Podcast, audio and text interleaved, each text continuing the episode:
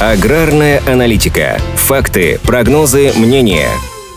С наступлением календарной весны в России вступил в силу ряд документов, которые могут быть важны для деятельности аграриев. Какие новшества коснутся сельхозпроизводителей? С 1 марта в ГИС «Зерно» заработала в полном объеме. В России она внедрялась в несколько этапов и сначала затрагивала только производителей и переработчиков зерна. Теперь же сведения в систему должны в обязательном порядке вносить и производители продуктов переработки зерна, а также те, кто занимается их отгрузкой, транспортировкой и реализацией. Теперь закон затрагивает всех участников зернового рынка. Список продуктов переработки зерна включает 21 позицию. Регистрации во ВГИС «Зерно» теперь требуют мука, крупы, смеси для приготовления хлебобулочных изделий, зерновые продукты для завтрака и другие. Информация о перемещении этих продуктов позволит отследить всю цепочку от производителя к потребителю. Еще одно нововведение, вступившее в силу с 1 марта, касается нового закона о побочных продуктах животноводства. К таким продуктам относятся не только навоз и помет, но и, например, подстилка. В соответствии с документом, аграрий теперь сам должен решать, как с ними поступать. По новым правилам, если животновод примет решение признать их отходами, он должен направить соответствующее уведомление в Россельхознадзор. На сегодняшний день возможны два варианта передачи этих сведений – лично и по почте. Возможность электронного уведомления обещают организовать через год. Подавать информацию нужно заранее, до 1 января предстоящего года. Косвенно касаются аграриев и изменения, внесенные в Земельный кодекс. Федеральный закон от 5 декабря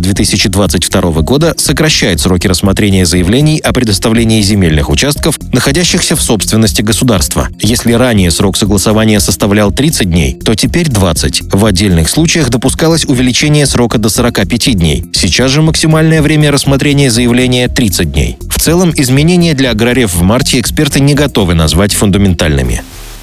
Аграрная аналитика подготовлена по заказу компании «Сингента».